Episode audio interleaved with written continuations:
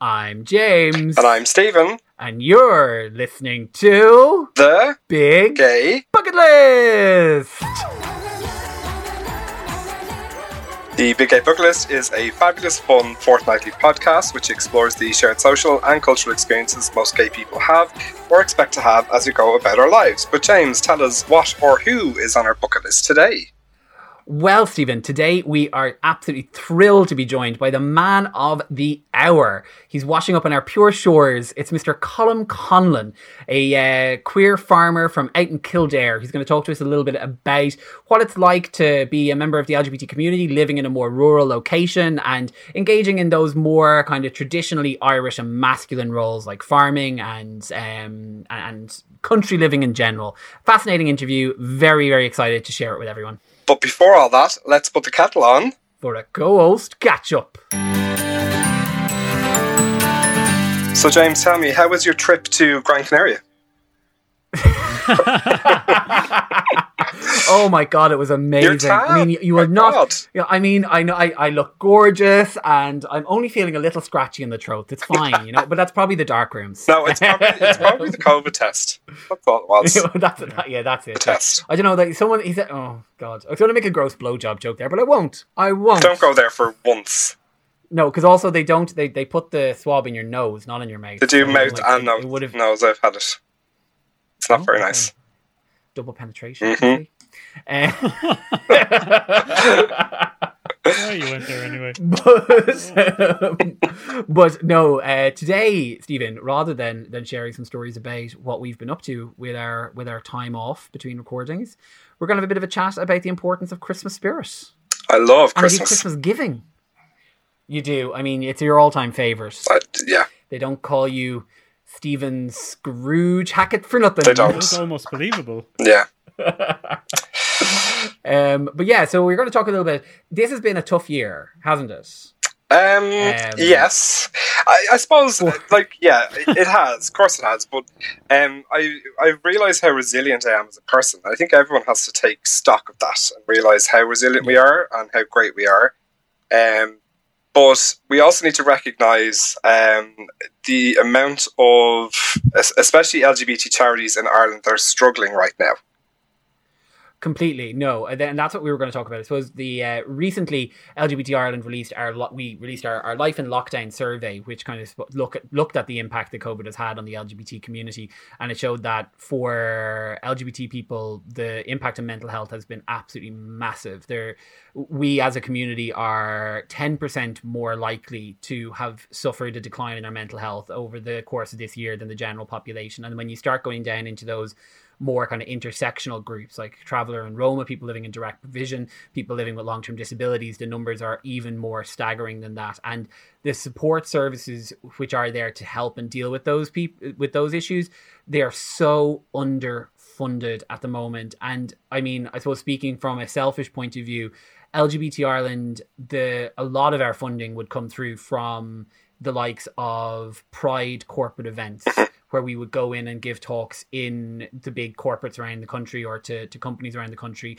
over that period of May to June. That's where a good solid percentage of our income would come from. We haven't had that. Neither have had. Neither have so many of the the uh, the organizations. So this week, dear listener, we are suggesting that if you have found yourself this year in the blessed position of having a little bit less of a social life and therefore a little bit more money to put by, and we're considering giving to charity, you might look at one of these two options for the uh, for for that. The first, which I'll talk about, is LGBT Ireland are running. It's our first ever uh, crowdsource campaign. We are looking for money to try and fill that gap and bridge that gap that we um, that we've seen in our funding as a result of the um, as a result of the the, the pandemic and the, the lack of opportunities to so to, to, to raise fundraise in, in the way we normally would. So the information is through on our website lgbt.ie and it'll go towards helping us continue running the help the LGBT helpline, continuing to run the peer support groups which we offer to members of the traveling community, to people who are just coming out, and, and also to fund some of our other work around um, advocacy for LGBT families and older people as well. So lgbt.ie go have a look the money will be so gratefully received and will be used really really sort of and will be used to make a massive dim- difference for members of the community. So I think it's it's an important one to to think about if you have the the resources to do so. Absolutely, yeah. Um, good show, James. And also, um, we have basically had people reach out and tell us about the gay switchboard. Um, who have used it themselves in a normal in a normal sense because obviously it's a confidential telephone service. So it, it, it, used in a normal world, it's fantastic. But obviously, a hell of a lot more people are using it at the moment in lockdown, and they are also grossly uh, grossly misunderfunded. Always are, but even more so now. Um, so donate. They need anything they can get. LGBT Ireland or Gay Switchboard.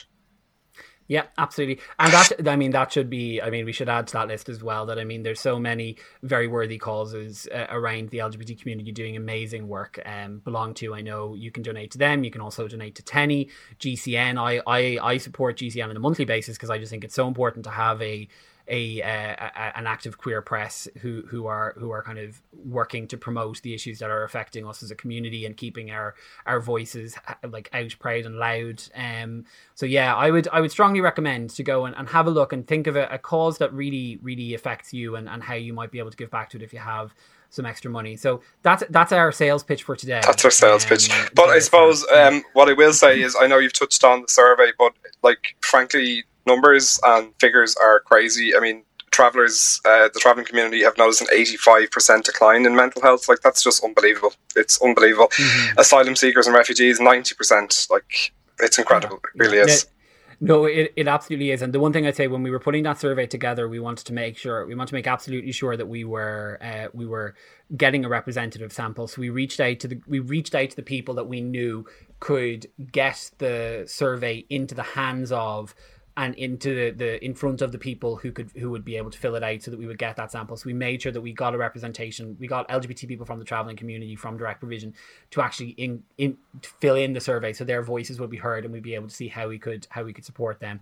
The other thing I think one of the I suppose a, a positive thing and and a a, a slightly more negative thing, start with the negative one, is that although there has been that massive uh, impact on LGBT mental health overall, um, the, only 6.2% of the people who had, I think it's only 6.2% of the people who had, um, who, who who said that they'd actually reached out to an LGBT support service during the t- during um during COVID.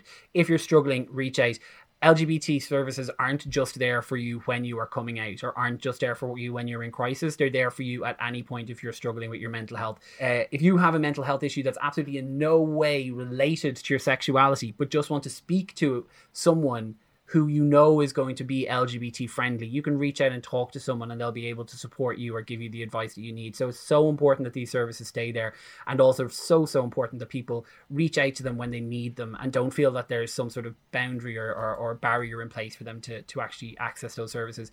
But on a positive note, what we did see in the survey as well was that people found great new ways to, to interact and a lot of, a lot of, um, a lot of people reported, particularly the, the front runners came up a couple of times around, um, around people who sort of engaged virtually in uh, in different ways to sort of keep their keep themselves like active and engaged with the community. So I do think that finding yourself something like I know that the the Warriors do their uh, their training online at the moment, and you can you can get in touch with them to join. I know that the front runners will be doing different um different. Uh, activities as well that you can get involved in so finding finding a group and a community online to engage with just so that you are having that connection with the community is, is going to be really important absolutely for all of the services that we were just speaking about, you can go to our Instagram and click the link in our bio, and it'll give you a list of everywhere that you can go to to, to donate um, and and have a read about the the the work that's being done to support the LGBT community.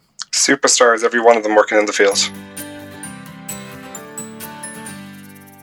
So, Colm, thank you so much for joining us. You're Ireland's premier homosexual farmer and Kildare queer. Um, you're you're going to bring some sort of a unique perspective to, to us, uh, urban urban dwellers, or until recently urban dwellers, about kind of what it is, the appeal of the countryside, and why we should all be getting our wellies on and heading out to, to play with with dogs and and um, dogs and cows. um, yeah, country mouse here. Um, the, the gay farmer from Twitter. know me I'm not the only one. I'm just probably the loudest one. Yeah. the only one that chose a face pick, yeah? Yeah. exactly. for sure. That's how I met my partner. You know, just like the enigma of the the, the gay farmer who also reveals himself. Uh, but that's it's nice that there's two. That's a beautiful love story. Two Yeah. proud farmers. Well, this is terrible. Look at us coming here to learn and, and instead mocking. Back off. Um, but yeah, so I suppose you your your story is that you you I suppose you followed the traditional herd uh, of kind of the young LGBT person, and you pardon the pun.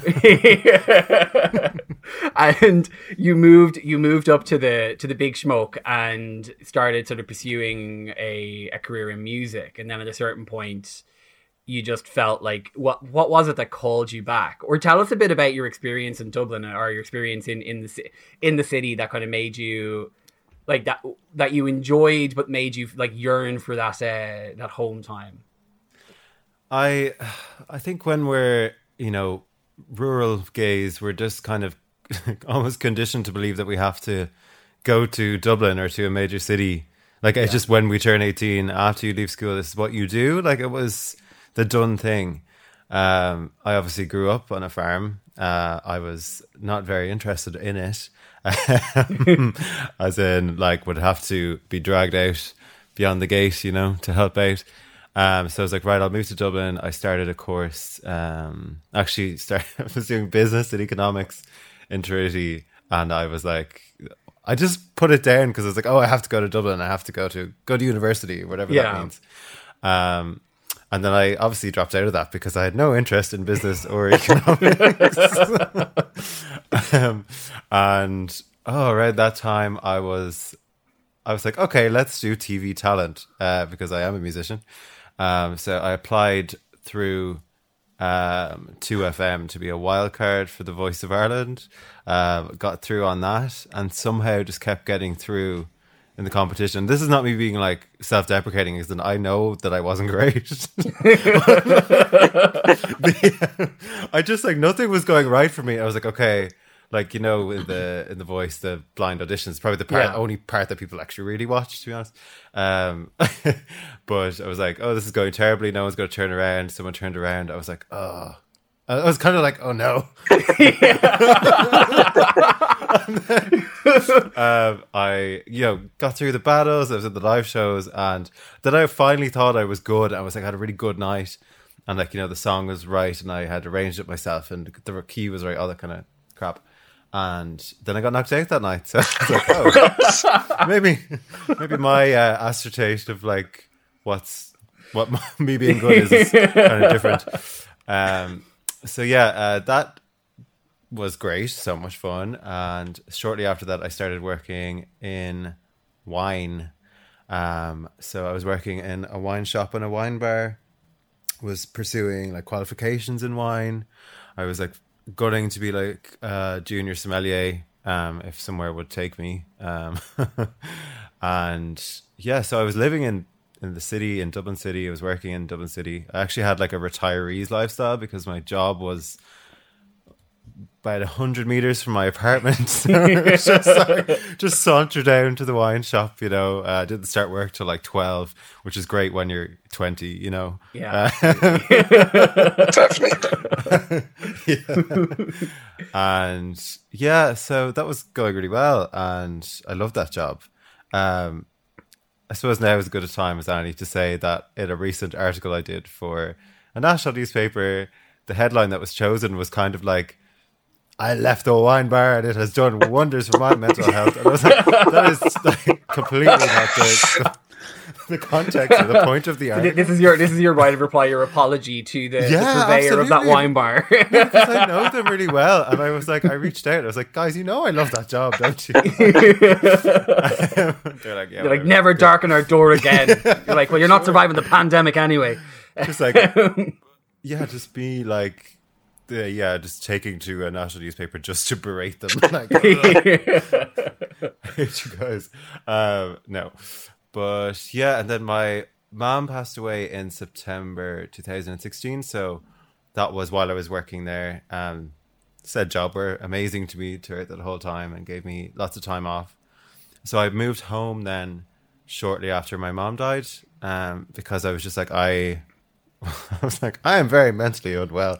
Um, I was grieving. I was, Yeah. you know, wanted to kind of, our family wanted to kind of reunite in such in a way and kind of be closer together.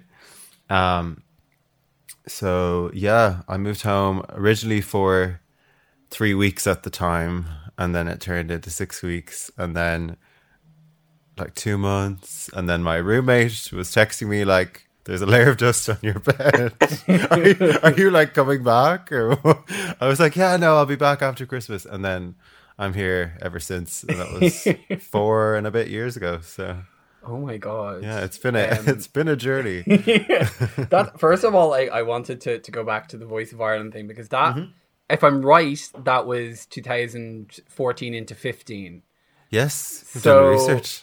I, I have. Well, no, just because it occurred to me that because I, I I happened to be um uh, doing I was recording something else and we were talking about marriage equality and then that all like so I was like that must have been the most as like a young gay man that must have been like the most amazing couple of months like that kind of period where you were going through all that and then the national kind of eruption of celebration around marriage equality like it just would have been such a an exuberant period.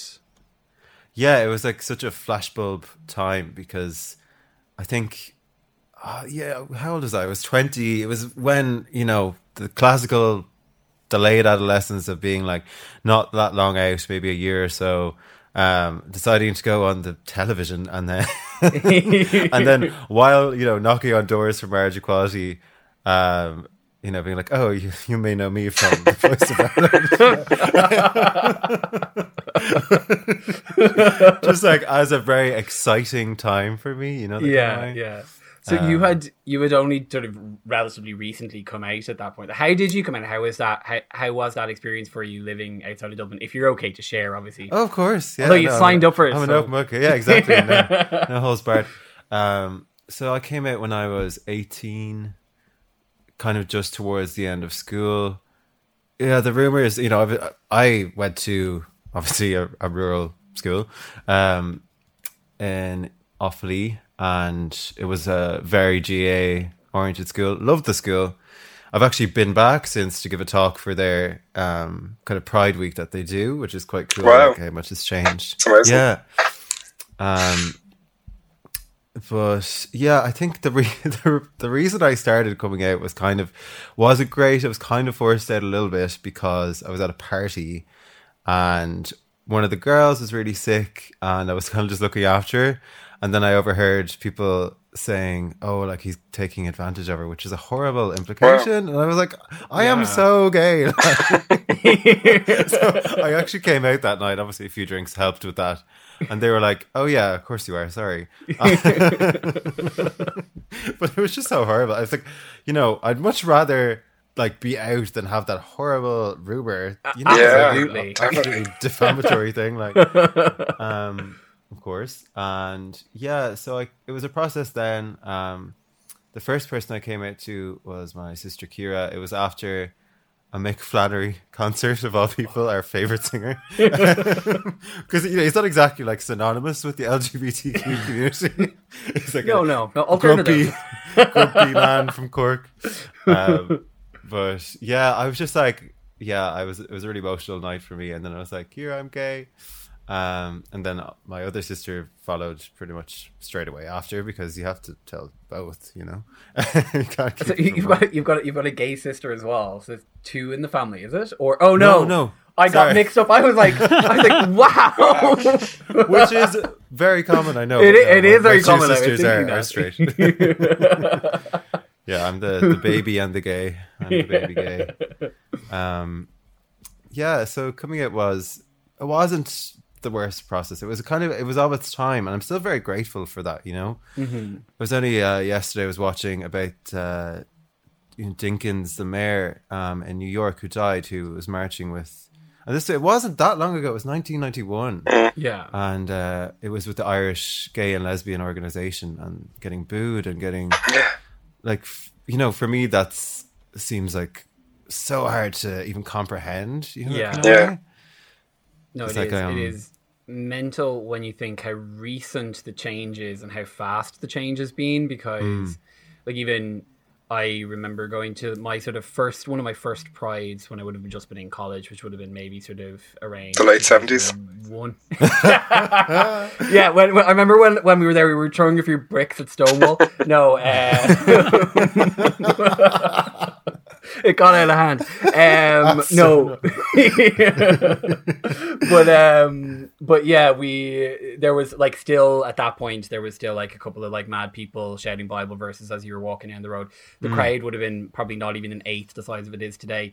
And like there was that sense, like almost of like a huddled group, kind of making their way down, like the kind of chest out confidence that exists today hadn't developed yet. Um, which I, I it's so nice to see, and it's amazing for people coming out now and even a little before now that mm. they have that kind of I suppose they're they're seeing more society reflect that inclusivity and that equality and things like s- schools getting people in to come and talk about uh, about their journey and coming out and like mm. really respecting the process for people is like it's amazing to see because it's going to make such a difference for people as they live the rest of their lives. Yeah, that was such a watershed moment. I don't know. Have you guys done anything similar? Have you done um like going into schools or no, so I well I've yeah. done I've done a lot of like at the moment with work everything I do mm-hmm. is around kind of LGBT older people. So I've delivered quite yeah. a few training events around um, with particularly in in healthcare settings, speaking to to people about um, I suppose the needs of older people and what's really uh,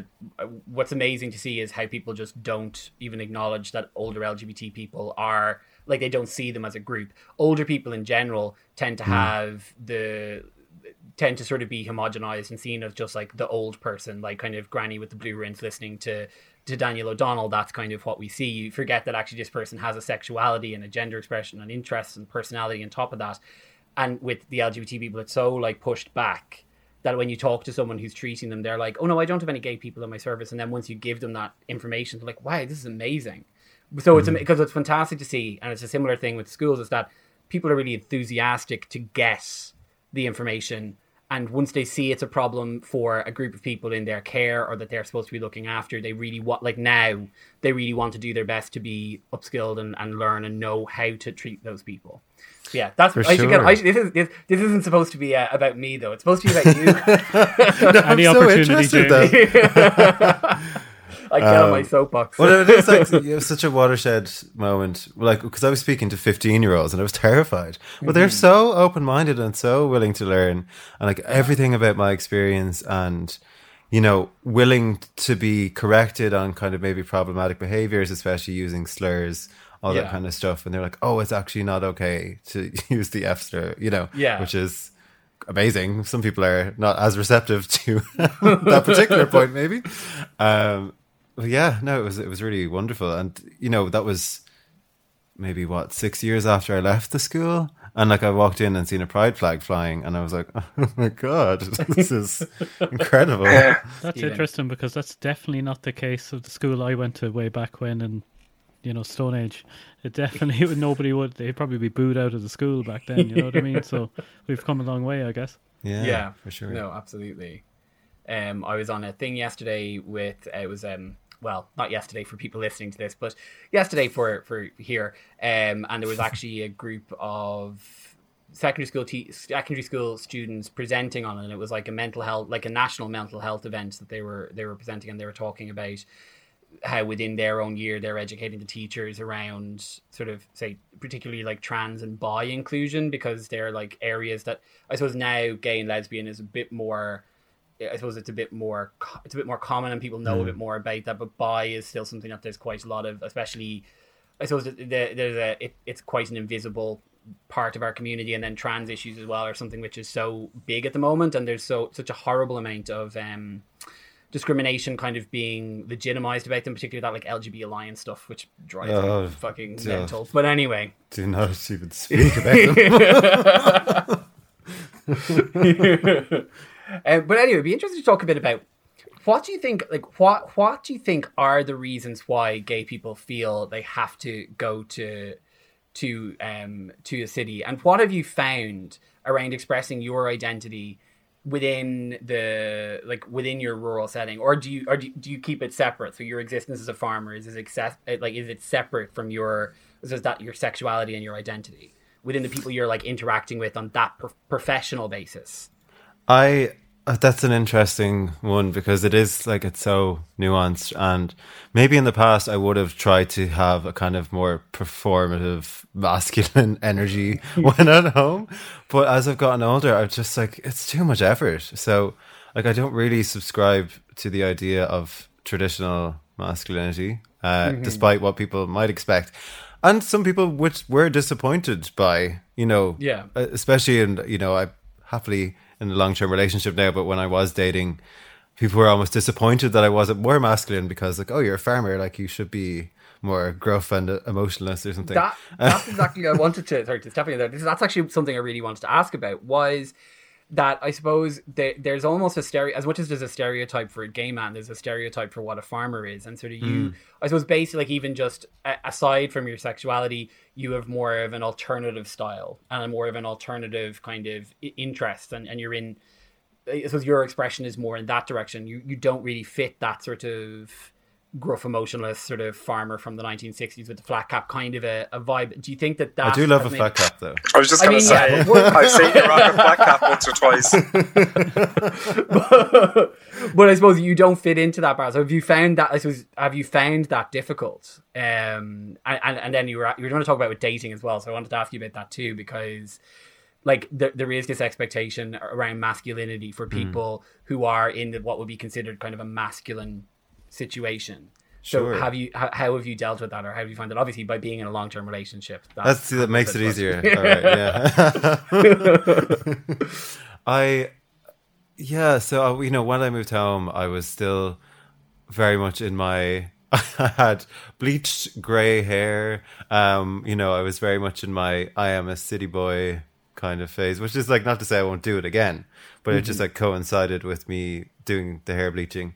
Um, which I don't know why I was bleaching my hair to dye it grey because that will probably happen quite soon. Uh, it's already happening. Um, yeah, I think I felt that I should present more masculine within, say, when the vet comes down or when I'm dealing with a cattle agent or, and like through the years, like they all know that I'm gay, but it's just like I never wanted to make them uncomfortable in air quotes, you know, um, which is then I realize that's pointless because it's not like it doesn't it doesn't affect my ability to do my job.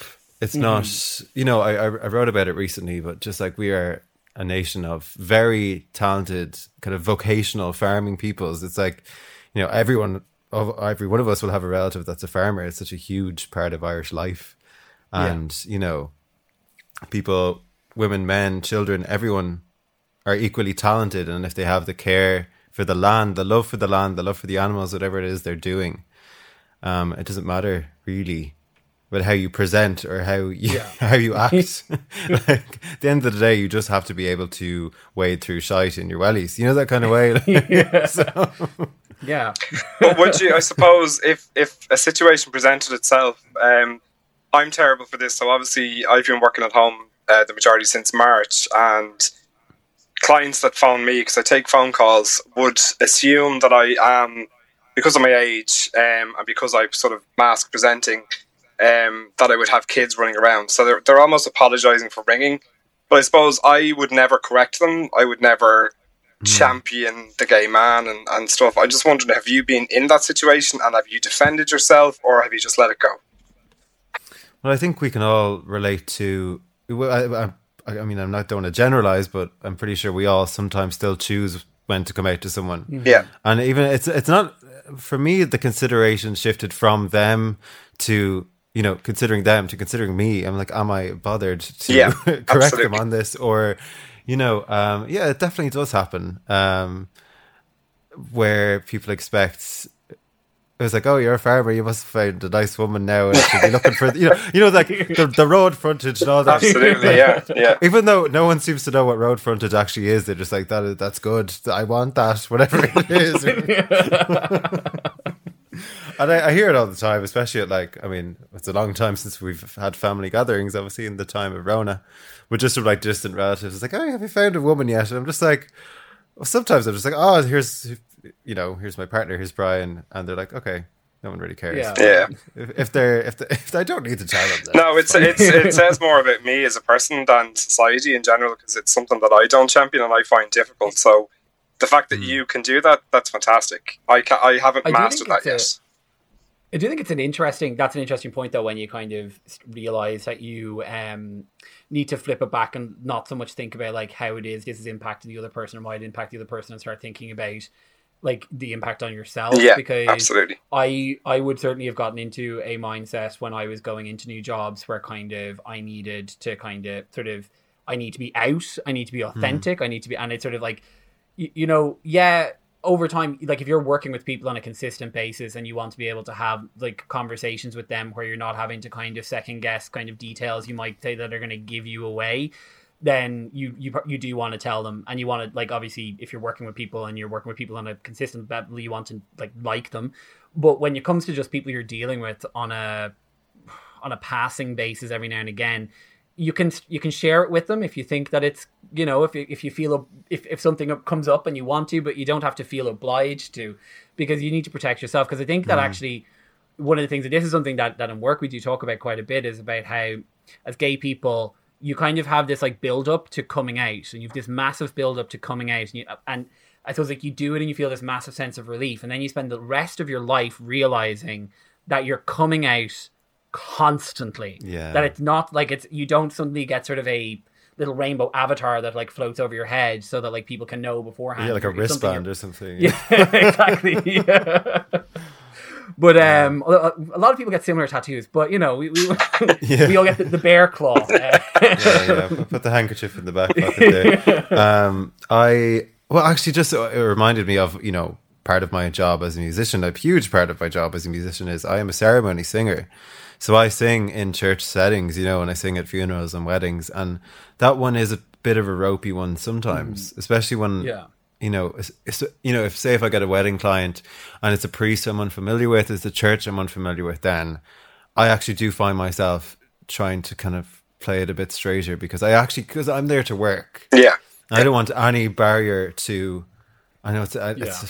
it's I don't like admitting it, but it, it's no, but you got to pay the bills as well. Like we, I yeah, get that. but we know, we know, you know, the church's attitude, and some priests are very open minded as well. Yeah. I had a, a, pri- a, priest here in our parish who used to joke with me all the time. He's like, "Oh, why don't you join the priesthood? They'll pay for your masters in music," and because knowing full well that I'm an okay man, I'm like, no. he probably thought that that nothing stop you there. Come on.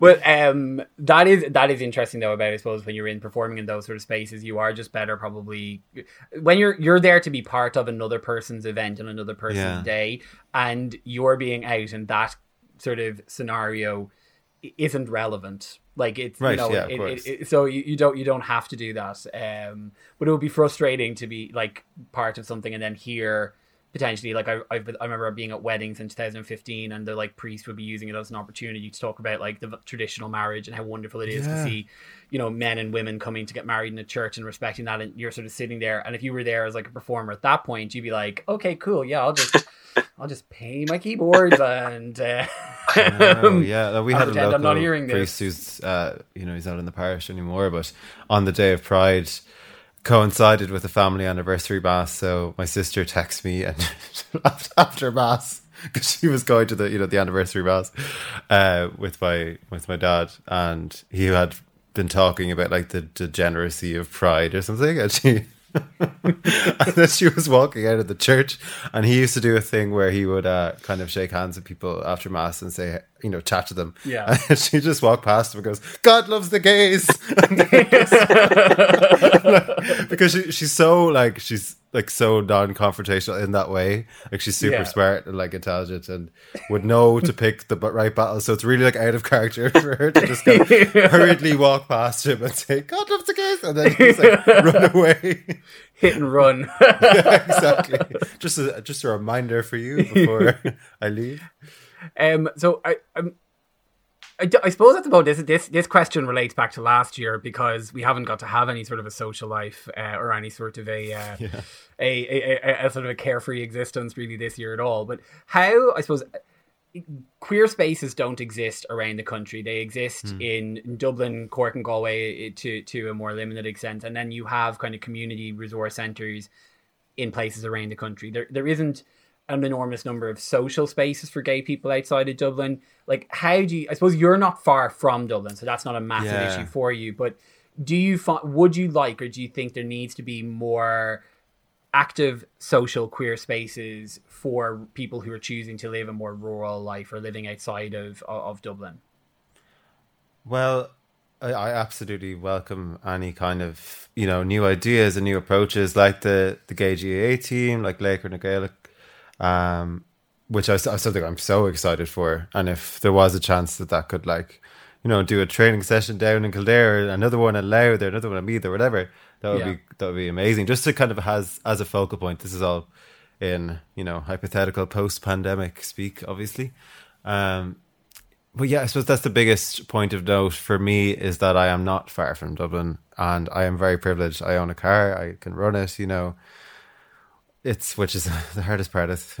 it costs it costs more than the value of my old banger every year to keep it on the road, like probably twice as much.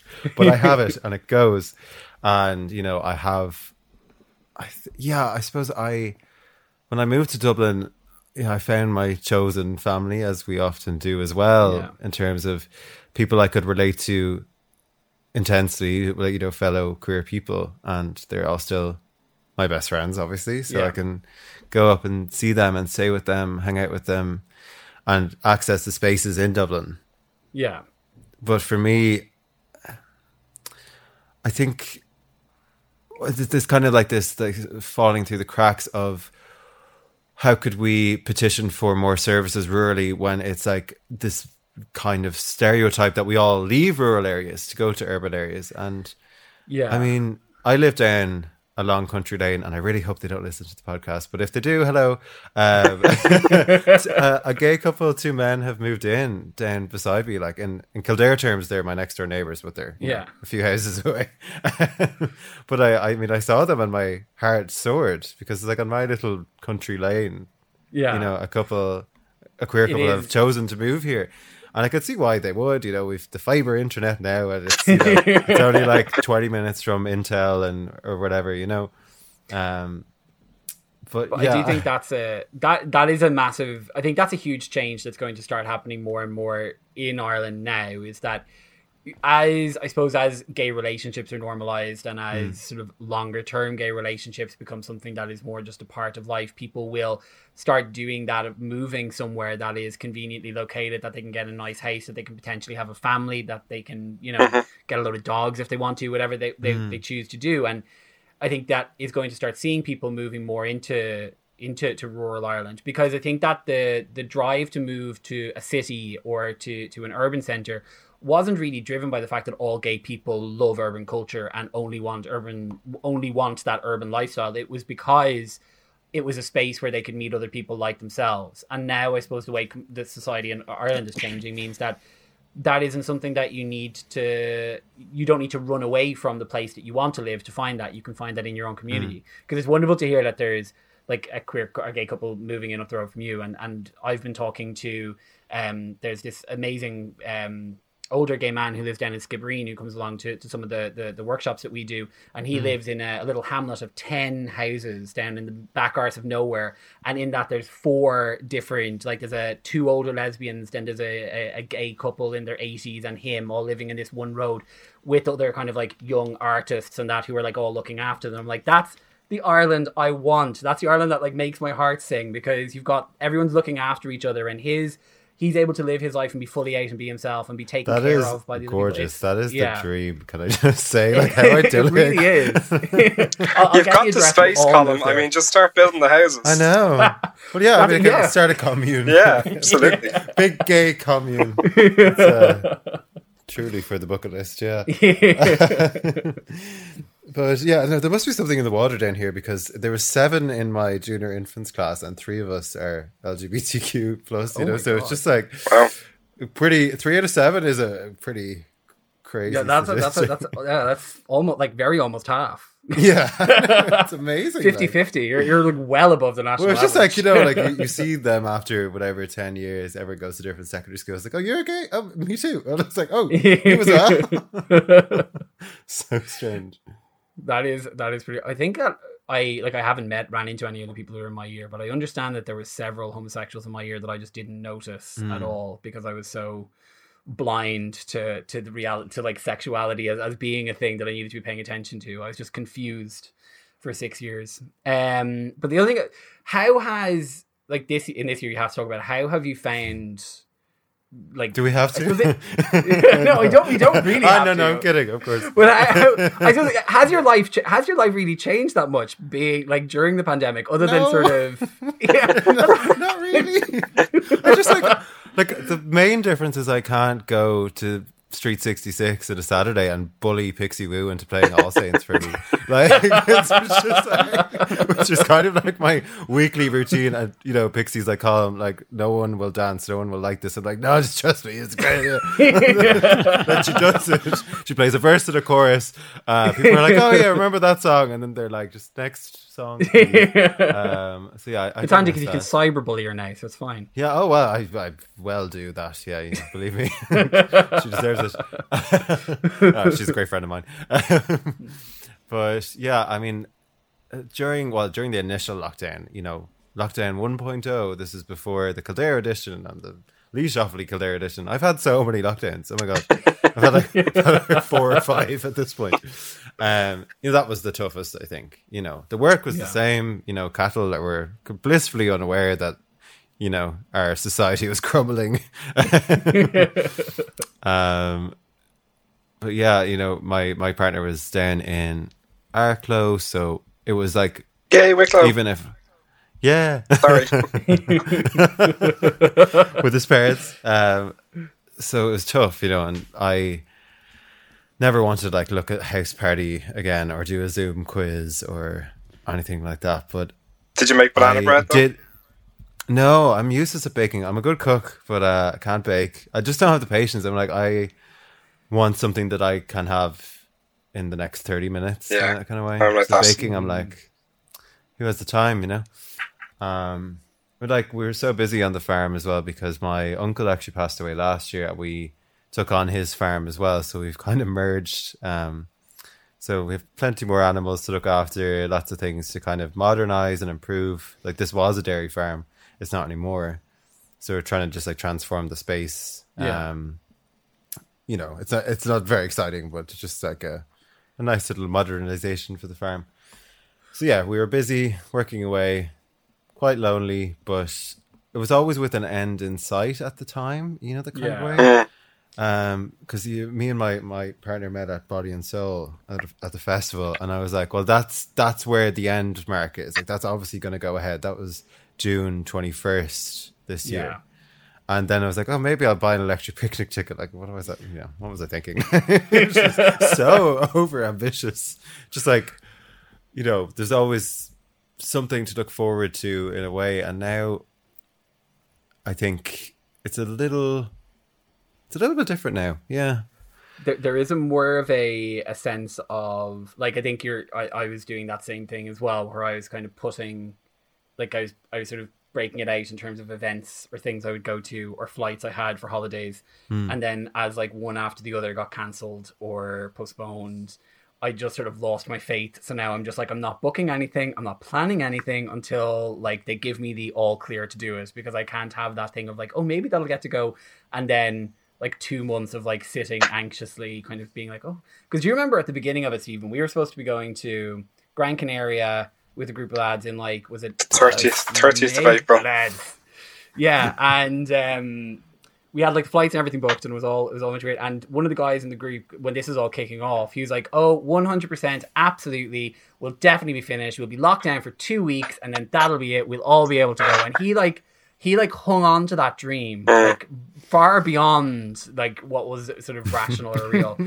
well, you, got, like, you got to do what you have to do to cope, you know, the kind of way you could just yeah. lie to yourself and tell you. Whereas I was the complete opposite. I was like a panic buyer with toilet roll. I was on to Travel Republic and like, please give me my money back. I don't want to go anywhere. hounding him every day.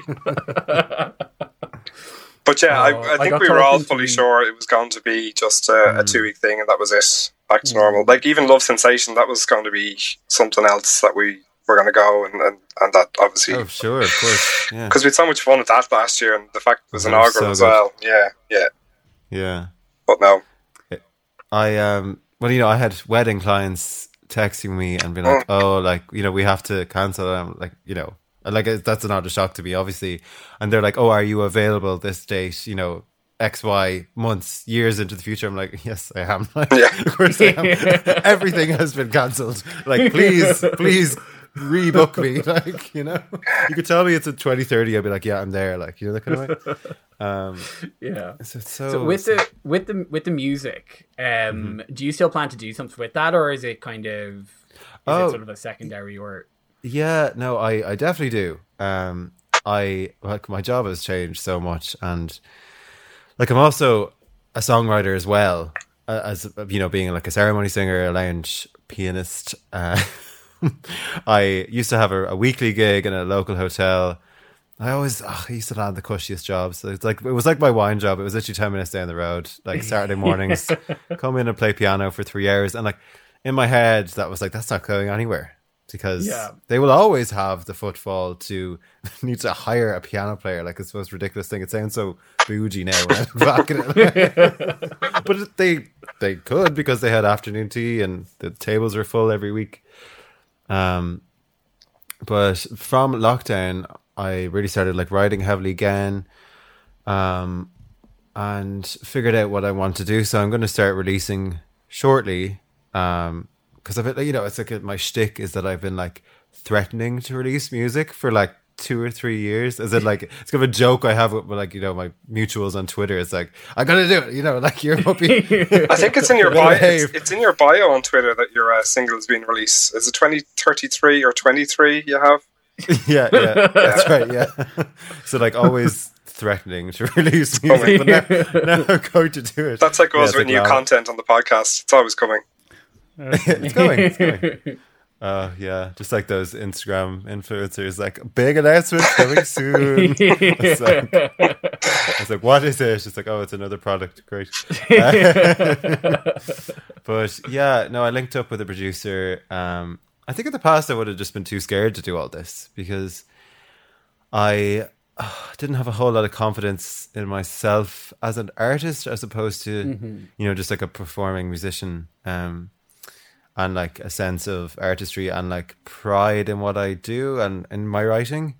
Um, and I used to kind of write in a way of like, what should I be saying? What should I sound like? And then I was like, no, actually, that's pointless because that's not authentic, you know, that kind of way.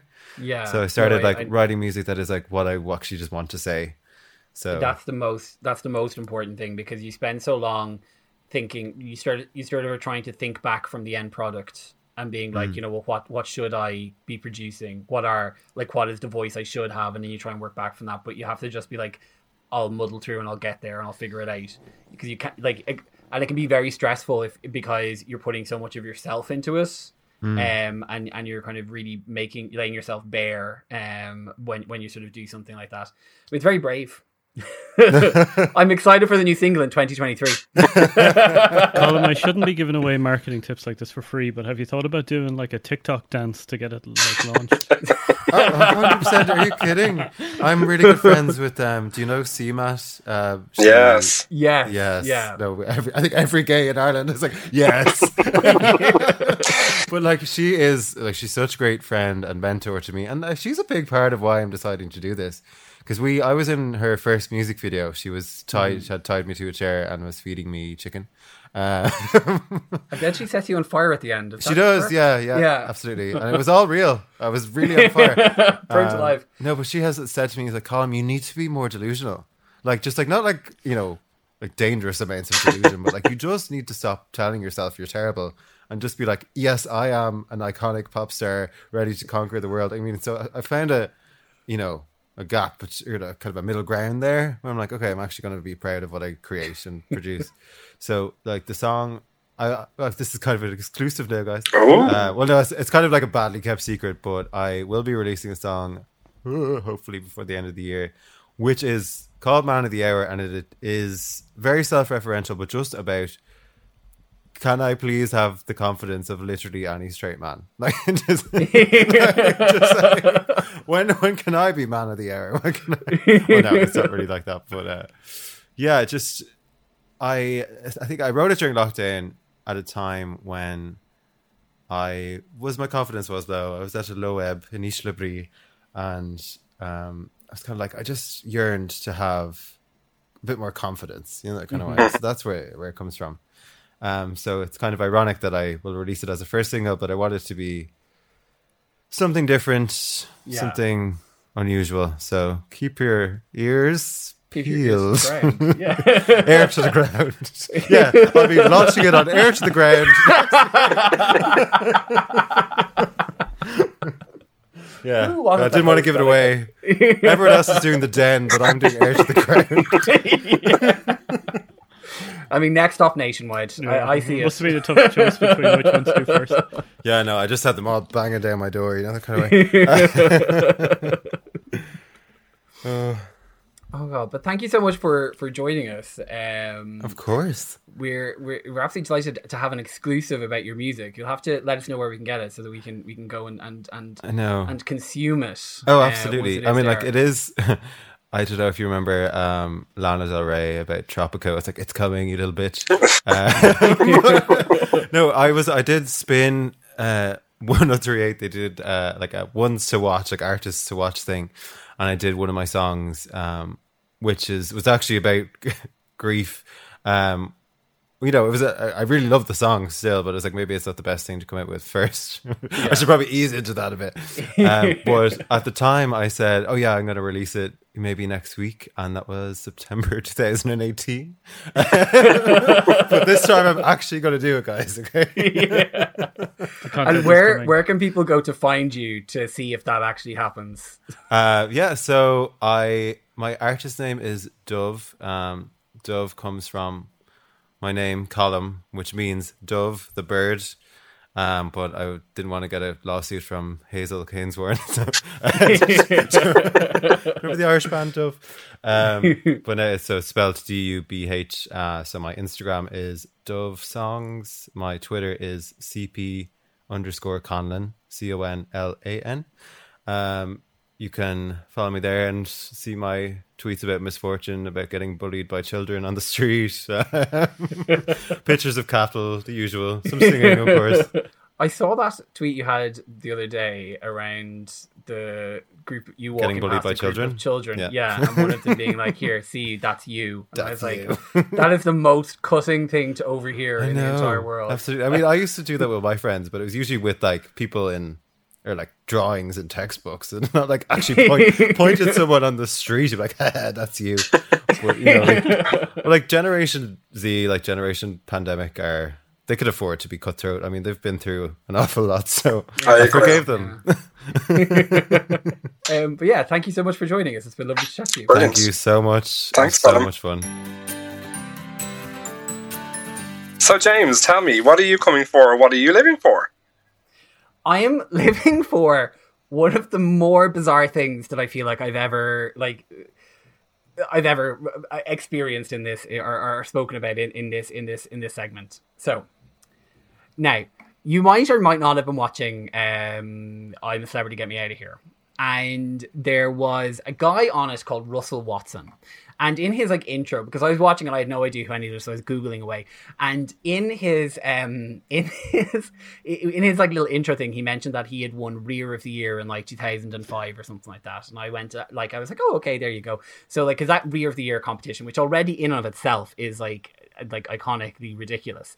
But the thing I'm living for is the posed photographs that the people had to put in. There's an absolutely amazing one of Anneka Rice and Michael Barrymore oh, sitting there, and it's just, it's just, it's like they're all, it's just like sort of like celebrities cheekily looking over their uh, their their shoulders, wearing really crappy. I'm going to send you a picture so you can appreciate just how wonderful this is, and I'll share it. We'll Brilliant. share it on our Instagram as well.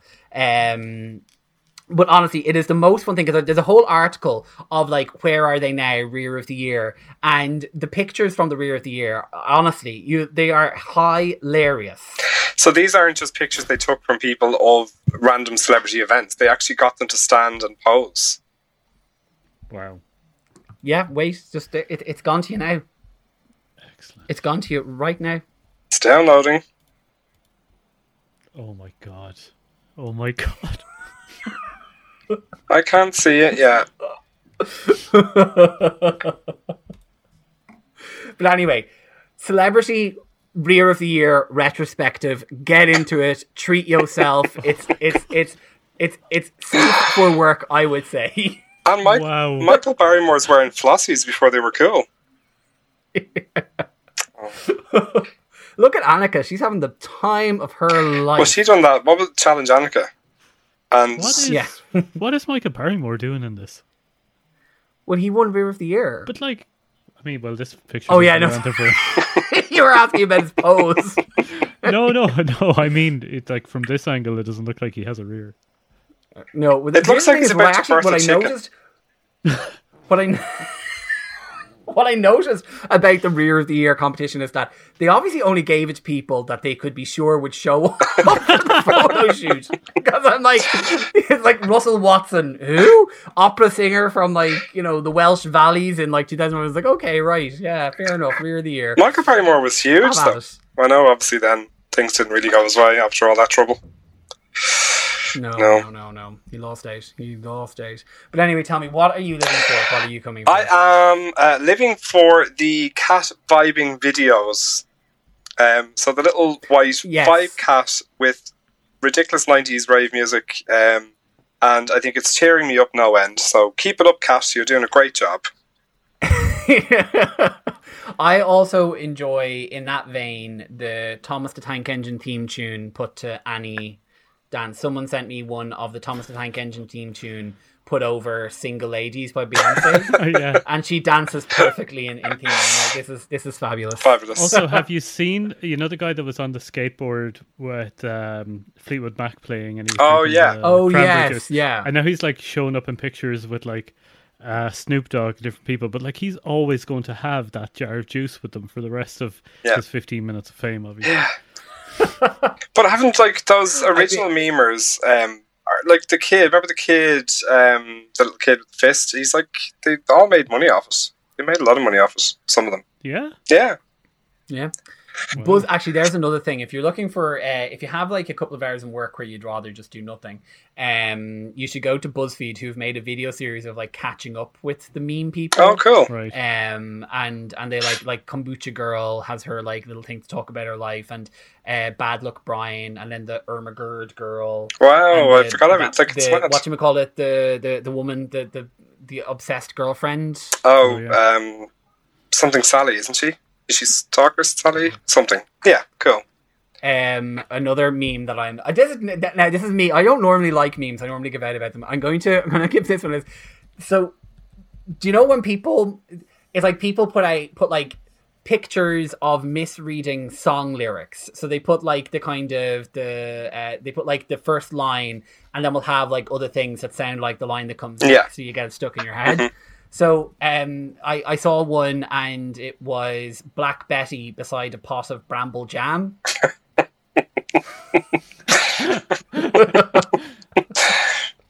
and I loved it. I've, I've, I've seen stuff a lot funnier than Bramble Jam. Have you, have you not seen? Do you Wow. remember the Facebook names one? When it was like oh yeah, Yeah. Pam like Lam. Yeah. Oh, we need to revisit all that sort of stuff. That's good fun. That was the time.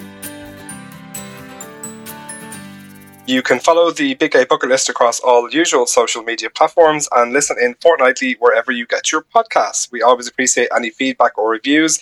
And please, please, please donate, donate, donate to any charity of your choice during December. Oh, lovely. That was a wonderful wrap up.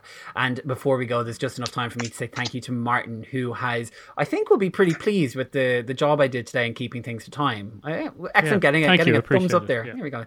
Uh, and of course, to Whoa Fat Betty Bramble.